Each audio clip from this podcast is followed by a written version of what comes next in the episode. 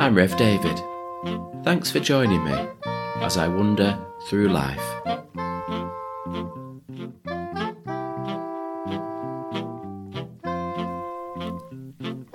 I'm thinking and talking about heaven today.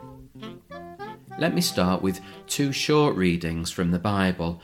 The first is from the prophet Isaiah and reflects the Old Testament image of heaven as a never ending banquet. The second is from Luke's Gospel, it's the Beatitudes, which are Jesus describing how heaven might be on earth. So, from Isaiah 25. Here on Mount Zion, the Lord Almighty will prepare a banquet for all the nations of the world, a banquet of the richest food and the finest wine. Here he will suddenly remove the cloud of sorrow that has been hanging over all the nations. The sovereign Lord will destroy death for ever. He will wipe away the tears from everyone's eyes and take away the disgrace his people have suffered throughout the world. The Lord Himself has spoken. When it happens, everyone will say, He is our God. We have put our trust in Him, and He has rescued us. He is the Lord. We are, have put our trust in Him, and now we are happy and joyful because He has saved us. And now, reading from Luke chapter 6.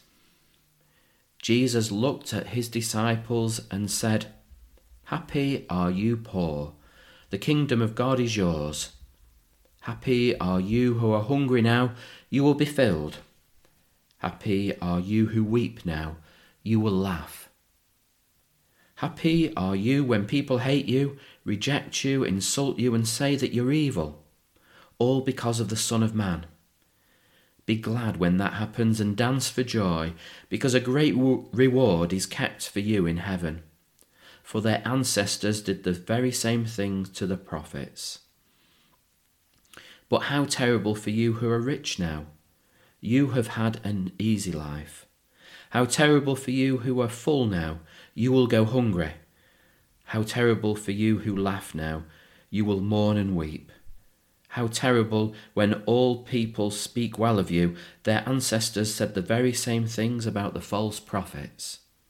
But I tell you who hear me love your enemies, do good to those who hate you, bless those who curse you, and pray for those who ill treat you. If anyone hits you on one cheek, let him hit you on the other cheek too. If someone takes your coat, let him have your shirt as well. Give to everyone who asks you for something. And when someone takes what is yours, do not ask for it back. Do for others just what you want them to do for you. Today is the 1st of November, All Saints' Day, or All Hallows' Day. Yesterday was the 31st of October, the day before, the eve of All Hallows Day, Halloween. And tomorrow is the 2nd of November, All Souls Day. When I was a child, growing up as a Catholic, all of this was very simple. On Halloween, we would scrape out a turnip, pumpkins were far too exotic for us, and put a nightlight candle in it and then there was always a very distinctive smell as the turnip burnt. And trick and treat hadn't been invented, so that was about it really for Halloween. On All Saints' Day, then we went to church. It was a holy day of obligation, and we went and prayed to the special people, those who were in heaven, the saints. And then finally, on All Souls' Day, we prayed for those on their way to heaven, all my relatives who were stuck in purgatory and in need of a prayer to help move them on. As an adult, it's different, but probably just as simple. We don't do purgatory anymore. We probably never did in the Methodist Church, and it's out of fashion in the Catholic Church. Instead, everyone who is dead to us is alive in heaven with God is one of the saints. This requires a bit of a shift of mindset about what a saint is. We used to think of them as perfect humans, to see them through rose tinted glasses or stained glass windows. But when you think about it, some of the saints were real awkward characters, stubborn, struggling with their faith. Just look at the apostles like Peter or like Thomas.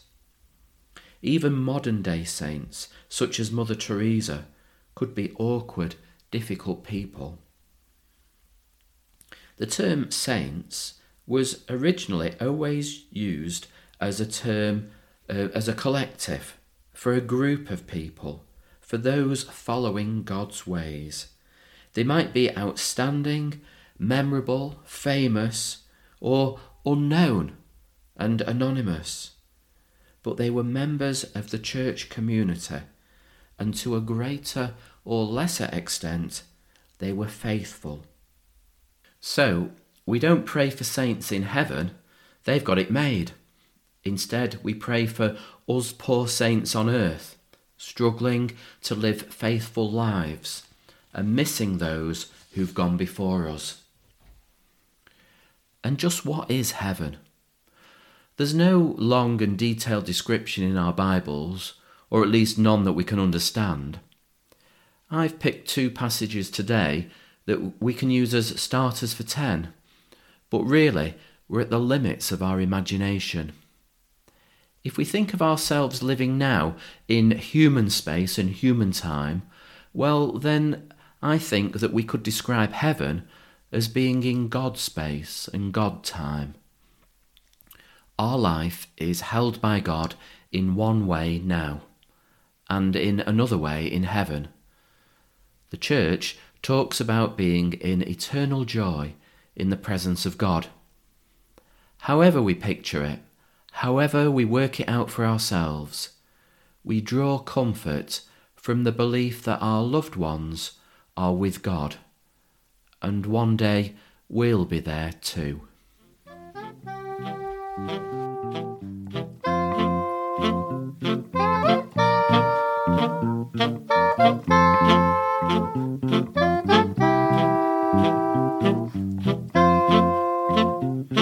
That's it for now. Thanks for listening, and I'll see you next time.